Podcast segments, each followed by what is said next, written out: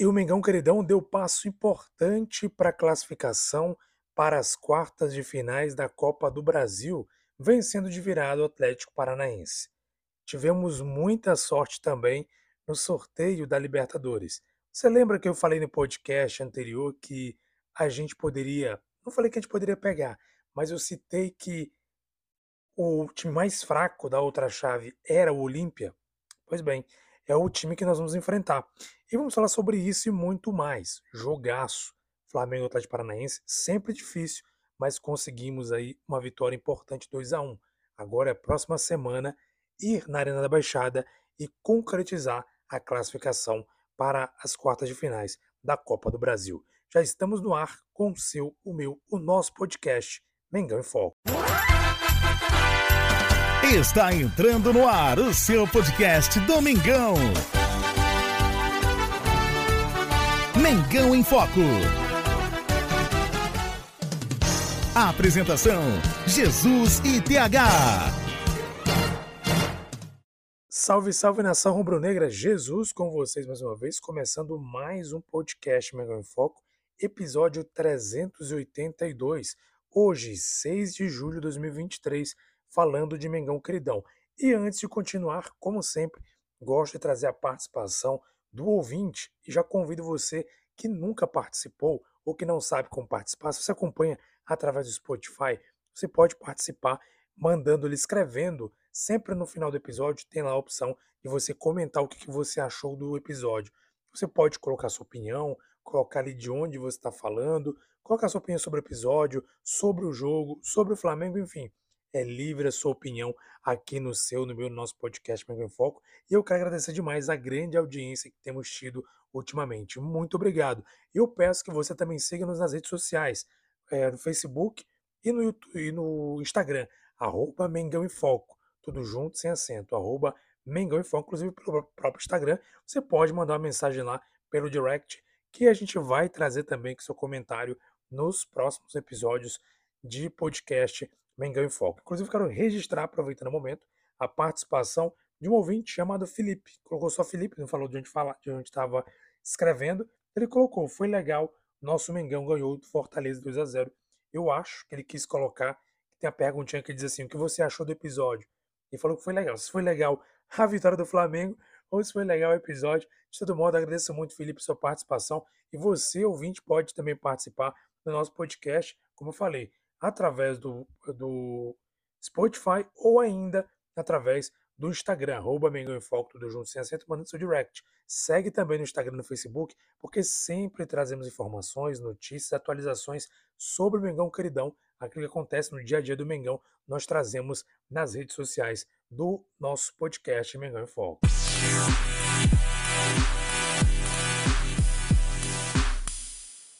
Que jogão, nação! Que jogão! Olha, um jogo digno de Copa do Brasil, um jogo muito a cara de Flamengo Atlético Paranaense. Se tem times que eu sempre vejo que o Flamengo tem dificuldades para jogar, claro, muitos times têm essa dificuldade, mas times pontuais que não são ali os top 3 ou top 4 times do Brasil, porém dão muito trabalho para o Flamengo é o Atlético Paranaense e o Bragantino. Sempre trazem dificuldades, complicações para o Flamengo. E o Atlético Paranaense sempre traz complicações nesses jogos. Inclusive hoje foi um jogo, aliás, ontem foi um jogo que o Flamengo acabou quase se complicando com o Atlético Paranaense. É assim, vamos falar entre aspas, né? Porque o Flamengo dominou as ações do início ao fim. Inclusive o primeiro e único gol do Atlético Paranaense no jogo foi justamente uma bobeira aos não lembro se aos nove minutos do primeiro tempo. Uma bobeira ali, um vacilo do Pulgar. Tentou ali tirar de cabeça a bola pelo alto, tentou tirar de cabeça, não conseguiu complementar, a bola caiu no chão.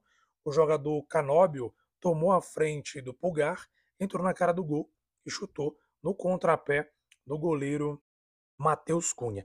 Então, foi uma situação ali, um erro pontual que o Flamengo cometeu, que custou o único gol do Atlético Paranaense no jogo. Porém, fora esse erro que o Pulgar cometeu, essa falha individual, esse vacilo, o Flamengo foi dominante do início ao fim. O Flamengo foi absoluto durante todo o jogo, durante toda a partida e colocou, é, conseguiu impor o seu jogo do início ao fim. O Flamengo mereceu muito essa vitória, porque jogou muito melhor que o Atlético Paranaense. Para falar a verdade, se você analisar bem, o Atlético Paranaense sempre é o mesmo jogo, aquele jogo de ficar ali com as linhas baixas e aproveitando a velocidade, principalmente do Canóbio e do Vitor Roque. Sempre ali os dois naquela velocidade, tomando bola, roubando bola, brincando na frente por um espaço para conseguir uma bola qualquer e fazer o gol. Então, o Atlético Paranaense não passa disso. O jogo do Atlético Paranaense é só esse. Porém, o jogo de qualidade a gente conhece é o do Flamengo, toque de bola, tentativa ali de entrar na área e tudo. O Flamengo jogou relativamente bem. No segundo tempo, a gente começou, a nossa sorte começou a mudar. Quando o Arrascaeta sofreu um pênalti. Aquele pênalti, gente, foi claro, um pênalti claro. O jogador Paranaense claramente chuta a canela do Arrascaeta. O que me impressiona é que o narrador do, do Prime Video, ele estava ali meio que questionando, não entendendo. Ah, será que tocaram mesmo na Rascaeta? Será que realmente derrubaram a Rascaeta? Não consigo ver, a, a imagem está muito clara, se foi derrubado. Gente, claramente o Rascaeta foi tocado. Se ele não é tocado, ele poderia estar de pé e brigar pela bola. Porém, o jogador de Paranaense chega atrasado e derruba a Rascaeta. Então veja como a mídia, de toda forma, tenta ali criar uma situação ali de incômodo. E curiosamente também esse mesmo narrador só para abrir um parênteses falando sobre esse narrador e sobre as transmissões, que não é só coisa da Prime, não, tá, gente? Muitas emissoras, a Band, quando transmite jogos do Flamengo, outras emissoras, a Globo faz muito menos isso, mas as demais emissoras sempre procuram um pezinho para tentar, de alguma maneira, desmerecer o Flamengo ou tentar elogiar o time adversário. O Atlético Paranaense foi muito elogiado na transmissão da Prime Video. Toda hora era o, o narrador falando que o time é guerreiro, o time é forte, o Canóbio isso, o Canóbio aquilo, o Vitor Roque isso, o Vitor Roque aquilo. A repórter também em campo era o tempo todo falando sobre o Vitor Roque, falando sobre o Canóbio, ou seja, praticamente parecia que era o Atlético Paranaense enfrentando um time qualquer, porque só sabiam falar da qualidade, entre aspas, né, do time do Atlético Paranaense.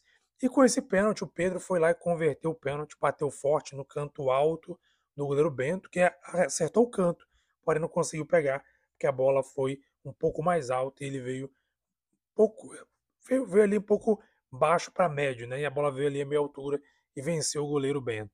E aí o jogo começou a mudar. Porém o jogo mudou mais ainda quando o BH27 entrou em campo. Gente, o que o BH tem jogado nos últimos jogos, tem mostrado está voltando a ser o que ele era. É impressionante, impressionante como tem jogado Bruno Henrique, jogando demais e hoje mais uma vez né, fez a diferença no jogo, conseguiu é, criar uma situação de que conseguiu fazer, conseguiu vencer, conseguiu subir de cabeça muito alto, né? Uma assim, a especialidade dele, gol de cabeça, um cruzamento também sensacional do Rascaeta que dispensa comentários numa falta cobrada, colocou a bola no alto. BH subiu e cabeceou no contrapé do goleiro Bento, marcando o Flamengo 2 a 1 importantíssimo esse resultado para o Flamengo, para o Flamengo jogar o jogo de volta na próxima quarta-feira diante do Atlético Paranaense na Arena da Baixada. Como eu falei, importante, como falei no último episódio, Flamengo tem uma vantagem no primeiro jogo porque sempre é difícil jogar na Arena. Eu acredito que o Flamengo tem chances de confirmar esse favoritismo, confirmar essa vitória diante do Atlético Paranaense na casa deles. Agora vai ser um jogo difícil, vai ser um jogo pegado, um jogo pesado, porque é o tipo de jogo contra o Paranaense sempre é assim, principalmente quando a gente joga na Arena da Baixada, quando o Flamengo joga na Arena. É sempre complicado, é sempre difícil, sempre pegado o jogo, porém eu sou mais Mengão, sou mais Flamengo. Lembrando que tivemos desfalques importantes no jogo de hoje. Tivemos o desfalque aí do Gabigol, tivemos desfalques também do e também do Léo Pereira. Desfalcaram o time e não puderam participar, não puderam entrar acabaram é, não sendo relacionados, inclusive, para o jogo. Então, foram desfalques importantes e apesar dos desfalques, conseguimos aí passar, conseguimos fazer o mais importante, que foi vencer o Atlético Paranaense contra é, no primeiro jogo da Copa do Brasil. Então, expectativa para o segundo jogo da Copa do Brasil contra o Atlético Paranaense jogando fora de casa. Vai ser um jogo pegado mas eu sou mais Mengão. A gente já venceu no passado lá na Arena e temos certeza também que temos possibilidades grandes de vencer este ano também na pela, pelo segundo jogo da Copa do Brasil. Comentar também aqui para vocês o nosso próximo adversário, que é o Palmeiras. Palmeiras que perdeu o jogo contra o São Paulo, perdeu por 1 a 0 para o São Paulo, o primeiro jogo da Copa do Brasil, e aí fica aquele dilema. Será que o treinador do Palmeiras, será que o Abel vai poupar jogadores contra o Flamengo? Olha, o Palmeiras está numa sinuca. Por quê? Porque, seguinte situação, eles estão aí em um confronto direto com o Flamengo pelas primeiras posições do Campeonato Brasileiro, inclusive pelo próprio título. O Flamengo está em terceiro lugar e o Palmeiras em quarto. Se o Palmeiras vence o Flamengo, ele ultrapassa o Flamengo. Ele fica na terceira posição e o Flamengo eventualmente pode cair para a quarta posição, dependendo do que movimentar a tabela. Porém, se eles perdem o jogo, eles se distanciam mais ainda da, da, do líder, que é o Botafogo. O Flamengo vai aumentar a 8 pontos do Botafogo, Palmeiras, salvo engano, a 10 pontos do Botafogo. Então, se eles perderem esse jogo, eles, ficam, eles vão aumentar mais, podem aumentar, na verdade, ou manter a margem. Se o Botafogo não vence o próximo jogo, por exemplo, perde o jogo, mas fica naquela margem de 10 pontos. E o Flamengo encosta no, nos primeiros colocados, no primeiro colocado, no Botafogo, continua na sua briga pelo título. Então, é uma sinuca que o Palmeiras está. Eles, ou eles vão poupar jogadores, arriscar poupar, e vão é, para o jogo contra o São Paulo de volta, que eles perderam o primeiro jogo cansados, ou eles mantêm o time titular, ou eles mesclam o time e correm o risco, risco de perder para o Flamengo. Por sua vez, o Flamengo, não sei, o São Paulo não é muito estilo dele poupar. Já percebemos isso, que ele não é muito de poupar jogadores. Ele pode fazer isso sim, eventualmente, durante a partida. Mas começar com jogadores poupando, muito difícil você ver para o São Paulo fazer isso. Então, acredito que o São Paulo ele não vai poupar, pelo menos todos os jogadores do Flamengo. Pode ser que ele troque uma peça ou outra. O Luiz Araújo, inclusive, estreou no jogo desta quarta-feira contra o Atlético Paranaense, estreou estreou bem, né? Relativamente bem, teve mostrou muita coisa, foi pouco tempo, mas mostra que está a fim de jogo, mostra aí que tem categoria, velocidade e pode apoiar muito o Flamengo. Então veja, ele já entrou no lugar do Everton Ribeiro. Tem também o Vitor Hugo que foi para o banco para a entrada do Bruno Henrique. Tem um Cebolinha também, que apesar de não estar no momento sensacional, é sempre um jogador de grande importância. Então veja, o elenco do Flamengo é um elenco recheado. Qualquer jogador reserva pode suprir e auxiliar o time entrando como titular. Então veja que o elenco do Flamengo é um elenco recheado, um elenco é, muito bom, qualificado, e que mesmo que o São Paulo mescle um jogador ou outro ali para tentar poupar para o jogo de volta na quarta-feira, certamente ele vai conseguir montar uma boa equipe, uma equipe competitiva. Em relação ao Palmeiras, sinceramente, com todo o respeito ao Palmeiras, que tem sido campeão aí, que tem sido um time que tem brigado aí todos os anos com o Flamengo por títulos, com todo respeito, o elenco do Flamengo é muito melhor, o elenco do Flamengo é muito mais qualificado para jogar contra o time do Palmeiras. Claro, é aquele negócio, jogo é jogado e lambari é pescado.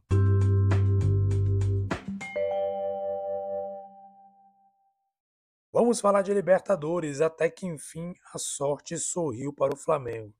No sorteio desta quarta-feira, o Flamengo vai enfrentar, foi decidido, foi após sorteio, foi confirmado o adversário das oitavas de finais do, da Libertadores da América, que vai ser a equipe do Olímpia do Paraguai. Olha, muito bom mesmo o Flamengo ter ganhado, ter conseguido é, enfrentar o Olímpia, até porque ele, o Olímpia, é o time, sim, do, dos times do pote 1 que estavam ali para sorteio, é o time de menor expressão. É o time que, com todo respeito, é o time menos qualificado tecnicamente, é o time mais fraco, tecnicamente, por assim dizer. Claro, Copa Libertadores da América, Libertadores é sempre aquele aquele tipo de situação, aquele tipo de de é um jogo que sempre requer, sempre requer de alguma maneira, é, sempre requer cuidados, cuidados, atenção. Tem que jogar, tem que jogar com toda a responsabilidade, jogar bem, procurar jogar melhor, tem que procurar fazer é, tudo, né, o, jogar com a mesma garra, a mesma vontade, porque não é porque é um time inferior que vai subestimar. Claro que não. O jogo é jogado, como eu falei antes de finalizar o bloco e lambaria pescado. Tem que jogar sério, jogar buscando a vitória. Então, para nossa sorte, pegamos aí a equipe do Olímpia, que era uma das equipes que quem estava no pote 2 estava desejando pegar, porque é a equipe tecnicamente mais inferior do pote 1. Bem, eu quero até trazer uma matéria do GE que fala aqui sobre a situação do adversário do Flamengo, que é o Olímpia. Olha só. O Olímpia do Paraguai é o próximo adversário do, do caminho do Flamengo na Copa Libertadores. Um clube que também é que também tem três títulos sul-americanos, mas ao contrário dos rubro-negros, vem de campanhas ruins nos últimos anos. O GE mostra como está o rival nas oitavas de final da competição. Olha só, o Olímpia não faz uma temporada das mais sólidas, mas é o único invicto nessa edição de Libertadores. A equipe passou no primeiro lugar no Grupo H com 14 pontos pelas quatro vitórias e dois empates. A campanha só é inferior à do Palmeiras, que perdeu uma partida e venceu as outras cinco. Do cenário nacional, no entanto, a história é diferente. O time está na sexta colocação, 20 pontos atrás do líder, Libertar, no torneio é, Abertura, além de ter perdido a Supercopa do Paraguai para o Esportivo Ameliano. No início da temporada, a resposta seria só uma: Derlis Gonçalves, Gonzalez, né, que seria o craque do time. O atacante é o camisa 10, capitão, está no clube há três anos, tem passagem pela seleção paraguaia e fez nada mais, nada menos que 20 gols na temporada passada. O jogador mantém uma boa média em 2023, já que marcou quatro vezes, mas atuou em apenas nove partidas porque sofreu uma lesão no joelho. Ele não joga desde março, o que abriu espaço no time para outros protagonistas. O destaque do momento é outro atacante, Fernando Cardoso, o líder de gols, com seis gols e assistências, sete assistências na, da equipe na temporada. Os meias Hugo Fernandes e Alejandro Silva também têm sido é, importantes para a equipe. Então, resumindo, né, o time do. Esse time do, do, do Paraguai, o time do, do, Olim, o, do Olímpia, né? O time do Olímpia é um time que tecnicamente inferior. Claro, tem jogadores perigosos, jogadores que requerem sempre cuidado, que o futebol é futebol. Mas, no geral, o Flamengo, com certeza, tecnicamente, é muito superior ao Olímpia. Tem grandes chances de passar, tá? Não com soberba, gente, mas é porque, estatisticamente, pela qualidade, nós temos grande possibilidade. Claro, vai depender do quanto sério o Flamengo jogar para conseguir é, classificar, conseguir passar para a próxima fase da Libertadores.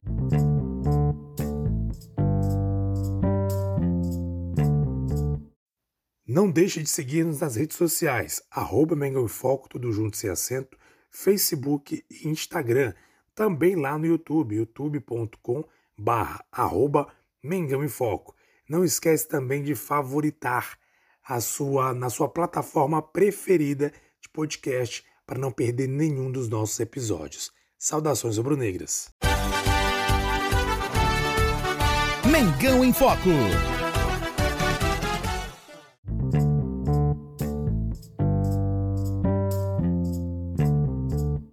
Muito bem, nação. Quero finalizar mais uma vez esse podcast. Quero agradecer mais uma vez sua audiência em todo lugar do Brasil e do mundo. Como sempre, estamos aqui com a programação, com o espaço disponível para você participar, para você mandar a sua mensagem, participar da nossa programação, colocar a sua opinião, dizer de onde você está acompanhando o nosso podcast. Mais uma vez agradecer a imensa audiência, tem crescido muito a audiência e pedir que você também compartilhe o nosso podcast na sua rede social favorita com seus amigos e amigas flamenguistas para que eles não percam nenhum bate-papo sobre Mengão Queridão. Me despeço por aqui. Segunda-feira estamos de volta. Espero que falando de uma vitória do Flamengo sobre o Palmeiras e o Flamengo conseguindo encostar mais ainda na liderança do Campeonato Brasileiro para a gente ganhar, quem sabe, esse ano a Tríplice Coroa. Um abraço, nação, saudações rubro-negras e até segunda. Uma vez Flamengo, sempre Flamengo, Flamengo sempre